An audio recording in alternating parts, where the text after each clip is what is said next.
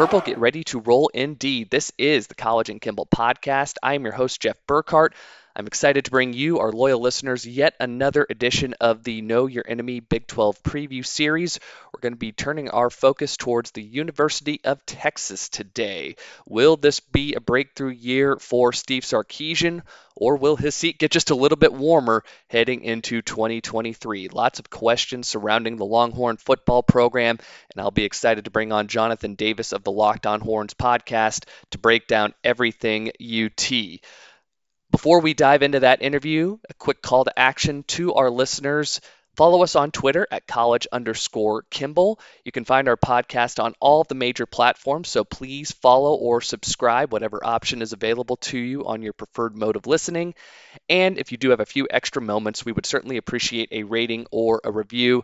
Any feedback is greatly appreciated. With all that said, let's turn our eyes to the 40 acres. They fake it to him and pitch it out to the perimeter. And that's Xavier Worthy. The talented freshman's off and running. It's a sprint. Won't catch Worthy. Texas touchdown on the opening play. 75 yards.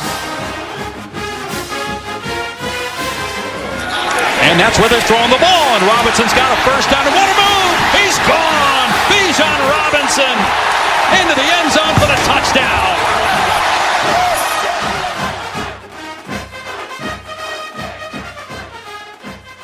I'm joined by Jonathan Davis of the Locked On Horns podcast. You can find him on Twitter at Jonzo Ball. That's J O N Z O B A L L.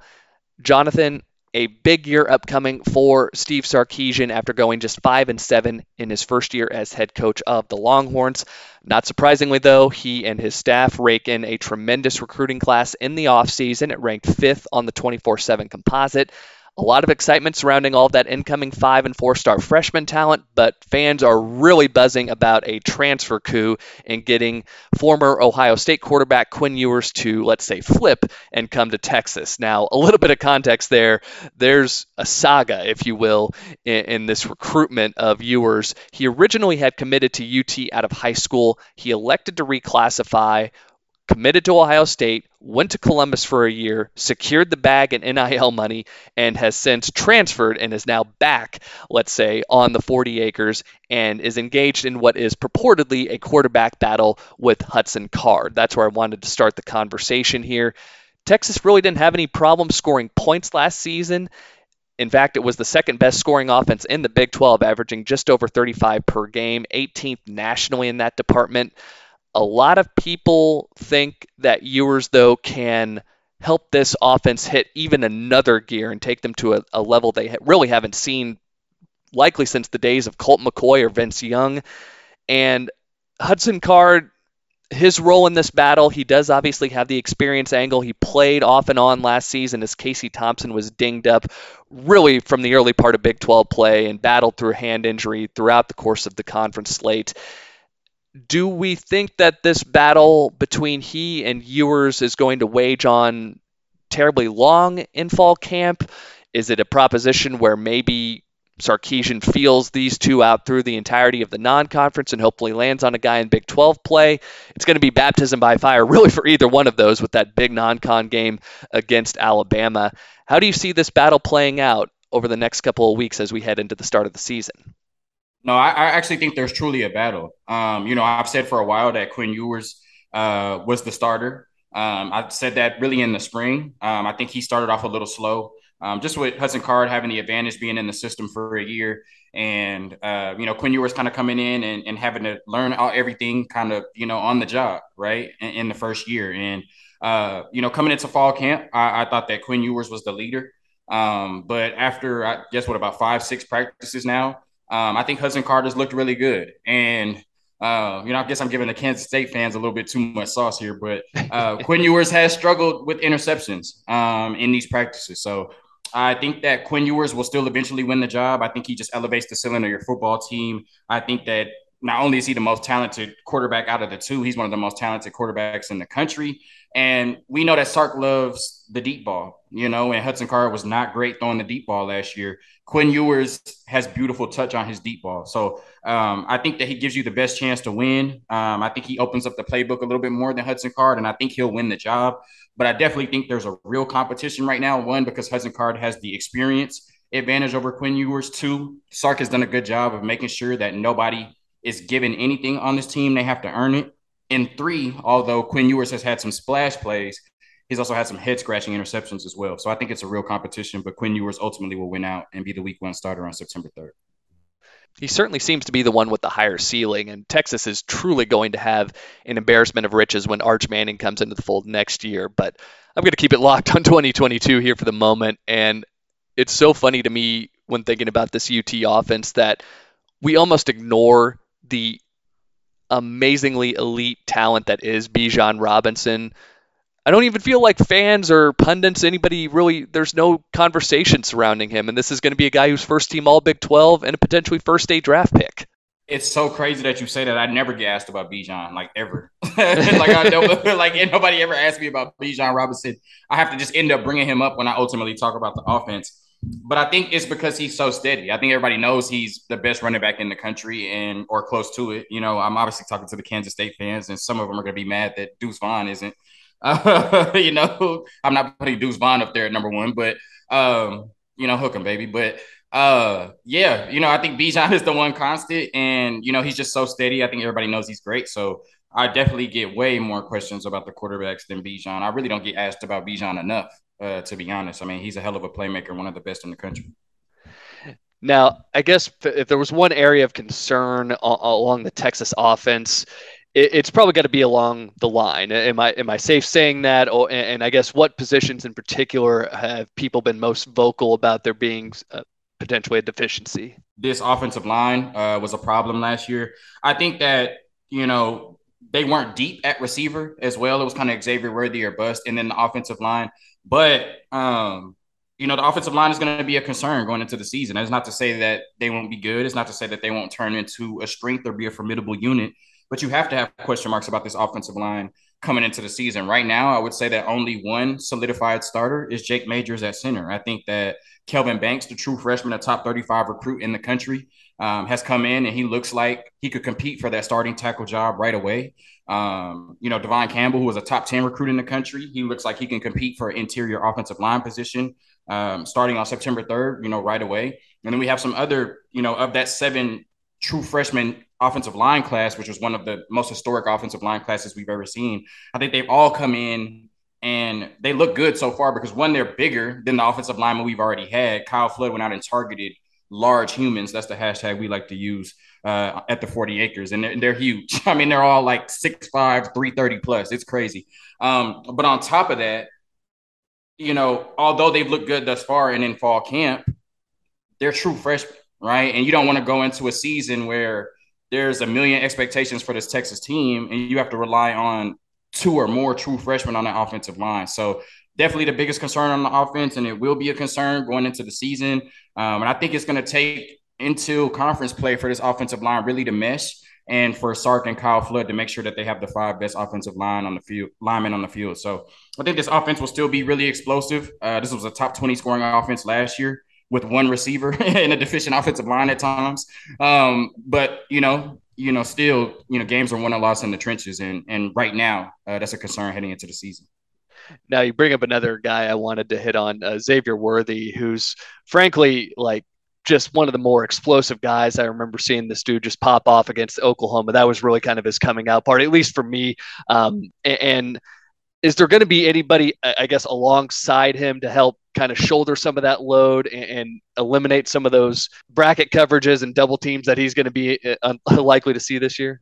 Of course. So, you know, last year's, uh, like I, I mentioned, really outside of Xavier Worthy, once Jordan Whittington went down in the Oklahoma game, um, it really was Xavier Worthy or bust. I think no other receiver had 26 catches, more than 26 catches last year. I think Bijan Robinson was like the second leading receiver on the team. It's crazy. Tied with um, Whittington for 20, uh, 26 catches. Yeah. okay. I'm glad you pulled that up. Um, so Jordan Whittington, um, we've heard so much about him in camp and his deficiency is, is he hasn't been able to stay healthy. That's the only thing. When he's on the field, he flashes. This is a top 50 prospect in the country coming out of high school, you know, coming out of Cuero, Texas. you know, this is a top 50 prospect in the country, right? And so I think a lot of people are raving about Jordan Whittington, the changes he's made to his body, and the fact that he'll be able, um, you know, to play a full season. And I think Texas fans know what he's capable of, but I think the world will be able to see it this year. You bring in Tarique Milton, who was your slot insurance uh, behind Jordan Whittington, who hasn't played a full season. Tarique Milton from Iowa State, uh, who's just a really polished slot receiver and, and, gives you once again some insurance in the slot, but also just a receiver that's a playmaker and is going to play a lot this year as well. Um, you then you have Agiye Hall. You know, Agiye Hall is a bit of a question mark. You know, there were some things coming out of Alabama. Um, there's some things I'm not sure if they're true or not, but a couple of things. I wouldn't say a couple of things. Um, but one Texas reporter has reported that things haven't started off great for Agiye Hall, and I know that he's been shaky in a couple practices thus far. But I've always said, you know, Nick Saban has put six, seven, however many it is, receivers in the first round in the NFL draft, including my favorite receiver of all time, Julio Jones, and one of the best receivers I've ever seen in Amari Cooper, although he doesn't always show up on the field. That's another story. and he said Agiye Hall might be the most talented receiver he ever coached. And so when I hear that, I just say, okay, you know, Sark is going to find a way to utilize him, and you put the ball in his hands at any point, he's a threat to take it to the house. And then you have a Brenen Thompson, who's a true freshman, four star wide receiver, who runs a 10 2 in the 100. We know that Sark's offense is predicated on the deep ball, play action, and speed.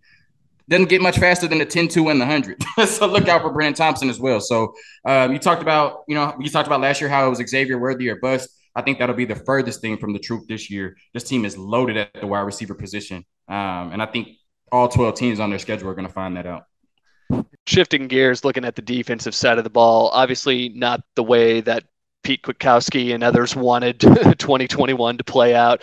And UT just struggled a lot in a lot of different areas. And I, I guess if you had to pinpoint where the most glaring weakness was, what would you say stood out most? Well, I think the most glaring weakness and is probably our biggest question mark coming into this season is the pass rush.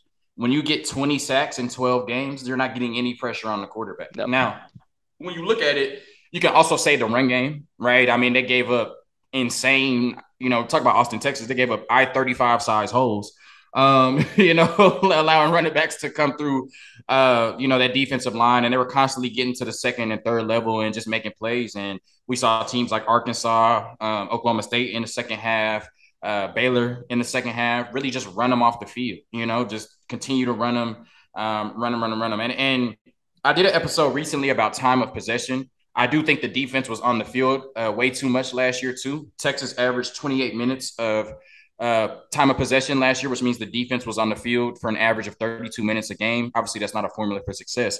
And one of the biggest reasons why Texas went five and seven last year.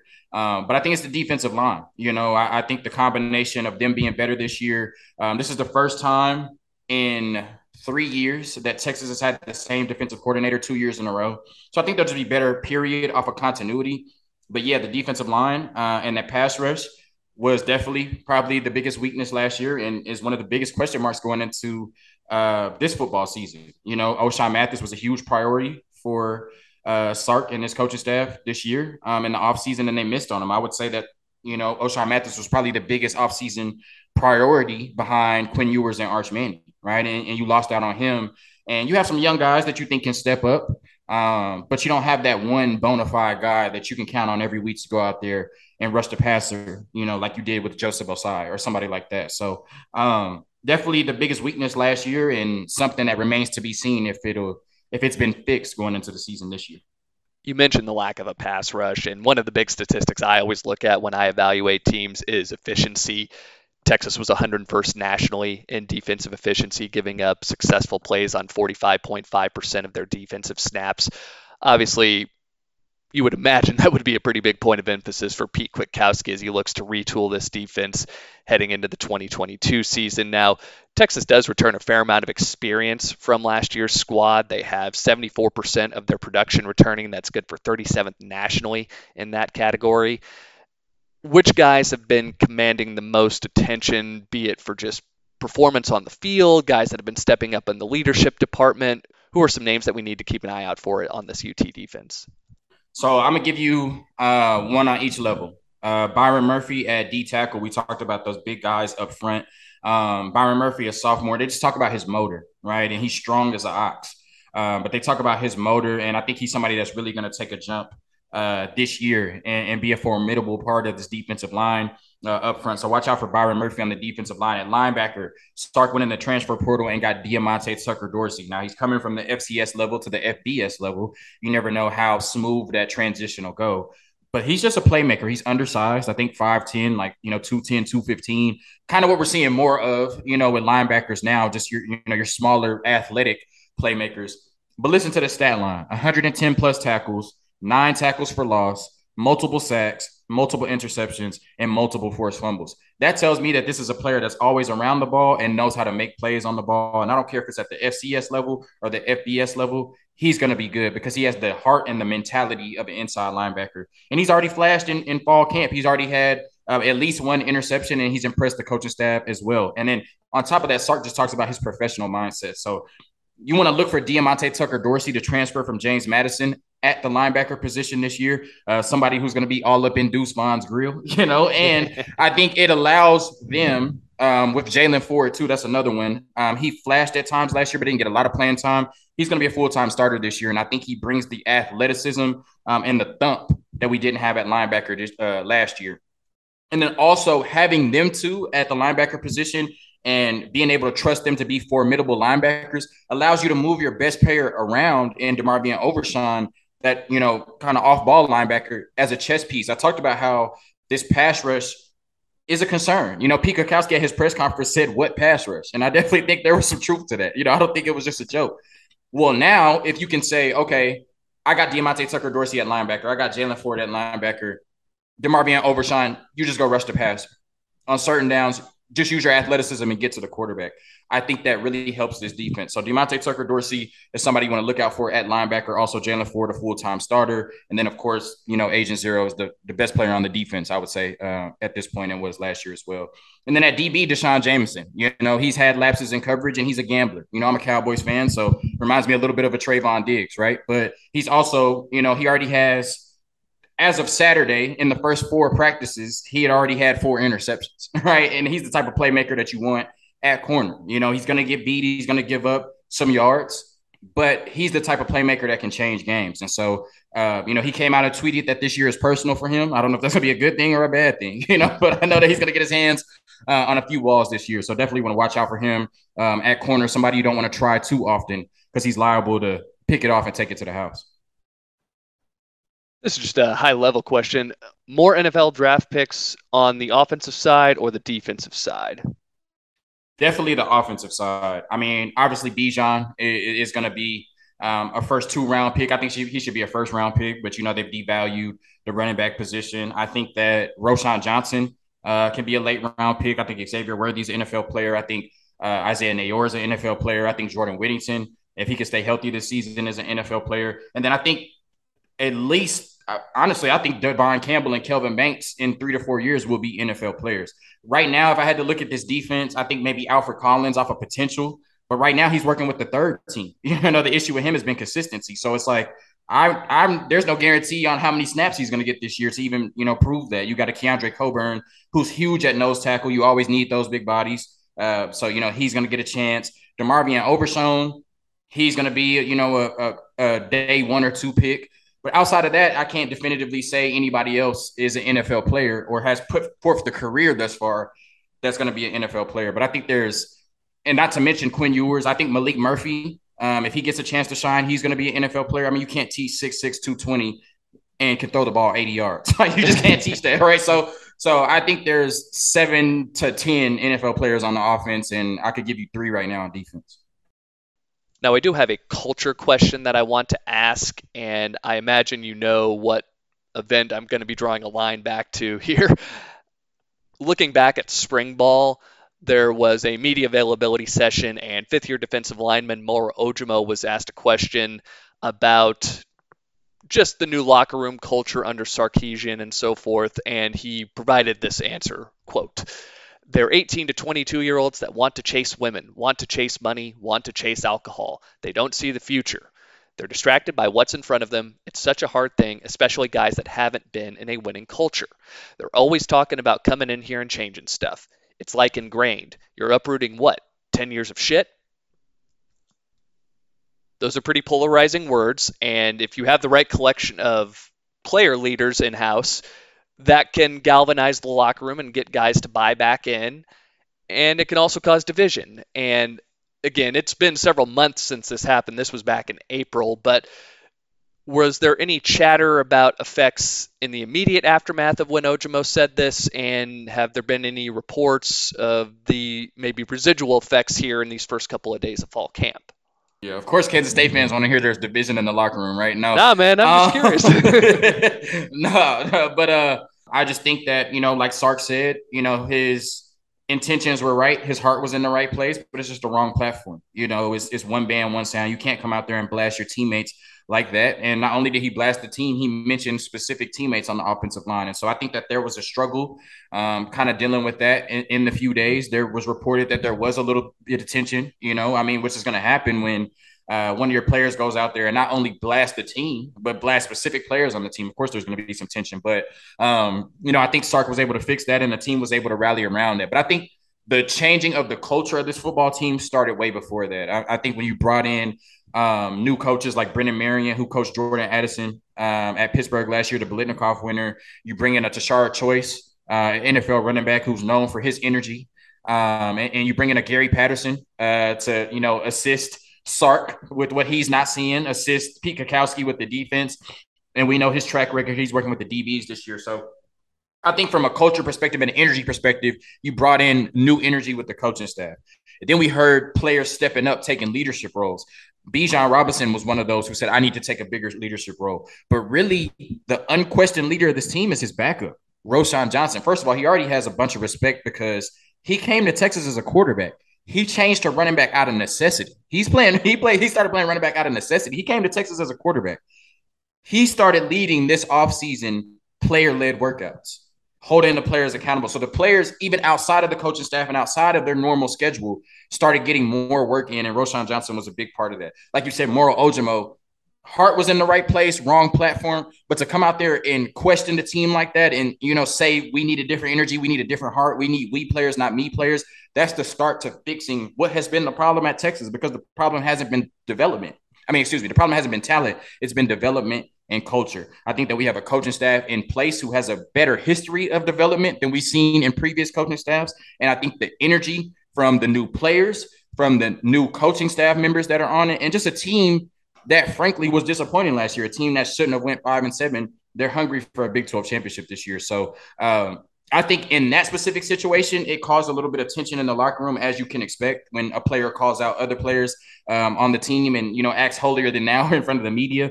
But outside of that, you know, there's been a big energy and culture change in Austin, Texas this offseason. And maybe it's one of those things that ultimately ends up working towards the greater good for the overall vitality of this Texas football program when it's one of the boots on the ground, so to speak, the guys that are in the locker room going through the practices, the workouts, the conditioning, all, the things that occur during the course of fall camp and on into the season. When it's somebody like that that's trying to to spark the change, maybe that's what ultimately helps that message stick and resonate a little bit more with the guys, the younger guys that are now coming into the fray. The biggest thing you know, is the recruits are saying it. The the recruits are, are coming in and saying there's a different energy. You know, these 2023 recruits, they've, you know, been recruited since last year. So they saw a completely different staff and, and all of that last year. But the recruits have said um, there's just a different energy around the program. Everybody that covers the team closely has said that. Um, but you know, once again, we won't know until September 3rd, right? Because like Sark talked about, Texas was one of the best first half teams in college football last year, right? But it's like when they were faced with adversity, they folded almost every single time. You know, this is a team that lost six games in a row for the first time since the 50s. That tells me that you don't know how to deal with adversity, right? And when things get rough, you fold. And so we won't know, you know, until I would hope there's no adversity on September 3rd against Louisiana Monroe, but you know, we won't know until September 10th when they play Alabama you know, we'll see if there's a culture and an energy change, you know, and then moving into conference play, those games are going to be more important for Texas goals this season as far as getting to a Big 12 championship. But um, I, like I said, that's just TBD. You know, we can everybody's the offseason champs, right? you know, all the all the reports are coming out saying this looks better, this looks better, he looks great, he looks great. I saw a tweet, like a sarcastic tweet, where it's like, point like uh, point breaking news your quarterback is spinning the ball better than anybody they've ever seen right? Like it's like that's all you hear out of camp right? It's like everybody looks better than you've ever seen at the university of texas. But until they get on the field and, and have to actually respond to adversity we won't know how different um, the culture and the energy of this team is. I think it is. I'm projecting it will be um, but i also didn't project they would go five and seven last year. So you know we'll just have to see. And you brought up kind of the no pun intended here the elephant in the room the alabama game that's on the schedule. And you look back just a couple of years ago when when lsu ended up winning the national championship. They had to go to austin earlier in the season and, and ut was live for that game and they had a couple of missed opportunities too and they had every chance really to beat joe burrow and get that dub but they they weren't able to get it done. Is there a sentiment that if this alabama game goes sideways that this team will remain focused on what can still be a very special season because the Big 12 is as open as it as, as it's ever really been where Oklahoma is not, you know, one with a bullet playoff contender like do the Texas players still understand that there's still so much in front of them even if they were to drop that game? Well, first, let's talk about this LSU game. You talked about plenty of opportunities. Imagine blitzing your safeties on a third and 17 against one of the best route runners in the world in Justin Jefferson. And we saw how that turned out. But, anyways, um, I think that's going to be really important. And I think it all comes down to how that game goes because I think it's going to springboard your season in a, in a few different ways. The good thing is you have uh, UTSA after that, who's better than most people realize, but they're still they don't match up talent wise to Texas. I mean, like you know, let's just be honest. So you should be able to win that game after that, and then get into you know Big Twelve conference play, and you know be able to win. Um, I can't remember how many games are before Oklahoma, but the games before Oklahoma they should win. You know, and so. But like I said, it depends on how the Alabama game goes. If they go out there and lose 45 to 14, that's the type of game that can, okay, maybe we're not as good as we thought we were and you kind of sulk and you know you you you don't come out with that same fire and energy you need to against UTSA in the remaining Big 12 games. If you come out and you lose that game 41 to 38, I think that that gives you the confidence. Look, we can compete with the number te- one team in the country we damn sure better win the Big 12 or at least play in the Big 12 championship game. So I think that, you know, I think the game will be a lot closer than most people think. I think Alabama will win, and I do not think it'll be a three point game. I think it'll be 14 points or less. But I think if they come out there and give Alabama a run for their money and keep the game at least within striking distance until the fourth quarter, I think that's going to be the confidence this team needs to say, okay, if we can do that with Alabama, we should be able to beat any team in the Big 12. But like I said, if they go out there and lose, by 30, 35 plus, that's also the kind of game, you know, kind of like we saw with, you know, Arkansas last year that can break you, you know, and even though they were able to win, I think three games in a row after that, I don't think they ever truly recovered from that Arkansas game. So, um, yeah, I mean, I think it can make or break you. I think that the game will be fairly close. I think 14 points when you're playing Alabama is close, but you know, um, like I said, I, I, think it just depends on how that game goes, and it's all about the coaching staff. You know, it's the coaching staff's job to make sure that these players are ready to go out there every week and compete. You know, and if they allow that Alabama loss to derail their season, then you know that's on them. But hoping that's not the case, but I think it could go either way. You know, depending on the outcome, I think it could be a game that could derail Texas' season or springboard them to the Big 12 championship game. I don't think things will go off the rails the way that it did last year with the losing streak. But if UT does finish six and six or, or you know misses a bowl yet again, does does Sark get on the hot seat, or does he even get the chance to come back for your number three?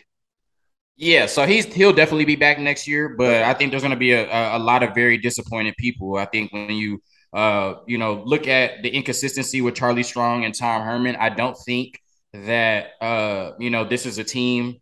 I don't think that Texas wants to continue to go through this coaching carousel, how they've done with you know position coaches, coordinators, and head coaches really since the Mack Brown era. Another key thing is, and you know you can call it politics or you want, players commit to people. They don't commit to schools. Sure. And Arch Manning committed to Steve Sarkisian. So you best believe that Steve Sarkisian will be here when Arch Manning gets here. But but make sure those NIL checks cash, you know.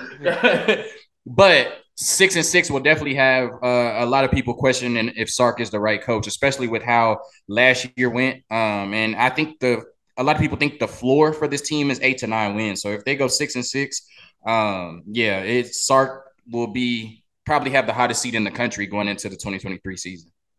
No doubt, no doubt. And, and just real quickly here, uh, the schedule at Tech, the conference schedule rather, at Tech, West Virginia at home, the neutral game against Oklahoma, Iowa State in Austin, at Oklahoma State, at K State, TCU in Austin, at Kansas, and then Baylor at home. So again, I, would say a pretty favorable slate for UT, a manageable slate given again the talent that they've accrued over the last you know several recruiting cycles. And I, I guess it, what's gun to the head? What's this team finish at this season? And, and you sound pretty bullish about them making the Big 12 title game. So what's the record for UT? And uh, what bowl uh, do you foresee them ending up in? So I think nine and three. Um, I, I think nine and three. Uh, I would say Alabama is one of those losses. Uh, right now, I, you know, I'm bullish. I, I host a Texas podcast, so it's hard for me to say anything bad about Texas. But right now, you would have to say Baylor from what they've shown last year and their depth on the offensive and defensive lines, what they've returned. You would have to give them the edge at least right now until Texas starts playing football and shows anybody different. So, not sure how that game will go. The last game of the season, I could definitely see Baylor winning that game. Um, and then I think there's just going to be another loss in there somewhere, whether it's Oklahoma. You know, I, I know, you know, Longhorn fans, we hate Sooner fans, and I know we've turned up on them this week for good reason. But, um, you know, it's just um, at the end of the day, I always have a lot of respect for that Oklahoma program. You know, I mean, they've been Oklahoma for a long time. So um, I could, you know, easily see them losing. I don't want to say easily. I could see them losing to Oklahoma, or I could see them, you know, losing to Alabama, Oklahoma, Baylor, or I could see them a team like like Kansas State, you know, who a lot of people have really high expectations for this season. I think West Virginia has got some explosive potential on offense. So, um, you know, these Big 12 teams is wide open and these are rivalry games. Anything can happen. But I'm going to say nine and three Big 12 championship game appearance. And depending on what they do in the Big 12 championship game, I think they may be able to make their way to a New Year's Six Bowl, but we'll have to see. So, but gun to my head, right? I don't have time to waffle. So I'm going to say nine and three Big 12 championship game appearance Big 12 championship game win, New Year's Six Bowl for the Texas Longhorns in 2022. It's all out there. And again, I think, and I've been saying it to everybody that I've talked to, the Big 12 is so wide open this year. And it's, I think finding out one and two is going to require several tiebreakers because I feel like there's going to be a lot, like three or four teams that could be jumbled in there at six and three, or may, who, who the hell knows, maybe even five and four. But we'll see what's what. Uh, hopefully, uh, hopefully Kansas State plays spoiler. You know, I need y'all to go out there and beat Oklahoma, uh, Oklahoma State, and and, and uh, Baylor. You know, give us a clear path to the Big 12 championship game, please. Uh, then we'll probably see you there. I was going to say, you know if we beat all of them, we'll probably see you there. So that's true. And I, you know, I mean, we didn't, uh, you know, of course, this is the the Texas preview, and you know, I talked about Bijan Robinson. I brought up Deuce Vaughn, but man, he's a hell of a playmaker. I'm excited to watch him all season. Nah, he's he's been elite, and I as someone who I was a dumb teenager when when Darren Sproles was, uh, and I was getting a chance to watch him pretty much week in and week out when I was going to games, but I had no no real appreciation for how amazing he was and that how his elusive ability was just something that you don't see every day. And the fact that now, middle aged 30 year old now, I get to watch Deuce Vaughn. I'm like, okay, this is, you know, this is God's way of sending another running back our way and getting me a chance to really appreciate it this time around. So I got to make sure I do it, you know? and yeah, I mean, I've, you know, I've always said that, you know, uh, I really started watching Texas you know, in the the the I would say the Vince Young era is when I kind of became a college football fan. But when I started like living and dying by the result of Texas games, and you know, don't judge me, I was in high school, but it was the Colt McCoy era, right? You know, so it was like, yeah, like Vince Young just kind of piqued my interest in Texas, but Colt McCoy was when I really was like, okay, I am a diehard Longhorn fan. So, you know, I get it, you know, that's the same way. You know, you're watching Darren Sproles, but now you get to appreciate Deuce Vaughn for real. So for sure. For sure. And uh, Jonathan, just got to thank you again for for giving me some of your time here to give us the skinny on UT before I uh, cut you loose. Uh, where can our listeners find you on Twitter? Where can they see your content? Go ahead and turn it over to you. Yes, sir. So locked on Horns, L O C K E D, Locked On Horns on Twitter. Also, Jonzo Ball, like Lonzo Ball. That's my personal Twitter. Uh, Locked On Longhorns on YouTube and wherever you get your podcast, Apple, Spotify, etc. One of the best uh, Texas podcast in the world. And I know most of the people listening to this are going to be Kansas State fans. So uh, if you ever need a break from this great Kansas State content, or, you know, if the week of the Texas game, you want to see what we got going, you want to know who to be scared of and what to be afraid of, then come on over to Locked On Longhorns. Great content for you. But um, once again, you know, just a, a pleasure to talk to Kansas State fans. I'm a college football fan above all else. I'm really excited for the season um, and, you know, grateful to be brought on this podcast and be able to talk about Texas for sure. Had a great time talking Texas Longhorn football with Jonathan Davis of the Locked On Horns podcast. As per usual, the summer months are the time to be bullish about UT, no pun intended there. And the rubber's going to meet the road pretty quickly with this squad when they host Alabama week two of the season. And then they've got tricky games in short order after that. They take on UTSA the following week. UTSA went 12 and 2 and won the CUSA last season. Then they got to go on the road to Lubbock to face a Texas Tech qu- squad that no doubt's going to be out for blood after they gave up 70 points to the Longhorns last season. So we're going to find out pretty quickly about whether or not the culture has truly improved in Austin whether or not the mental toughness has been instilled in this team and if they are truly turning the corner and turning into the program that so many people expect them to be. Again, I think the early part of the schedule is going to be pretty telling as far as what UT is going to ultimately amount to being in 2022. Again, go ahead and follow Jonathan Davis on Twitter at JonzoBall, J O N Z O B A L L. You can also follow the podcast Twitter account there as well, Locked on Horns. Keep you updated on UT throughout the course of the season. That's going to do it for this edition of the Know Your Enemy Big 12 preview series. Again, we'll be dropping a preview for each and every Big 12 squad ahead of the start of the 2022 college football season. Before I cut you all loose, one final call to action. Please follow us on Twitter at college underscore Kimball. Go ahead and subscribe to our podcast on whatever your preferred app is. And with all that said, I'm going to go ahead and close it out the way that I always do. Cats, man, if you know, you know.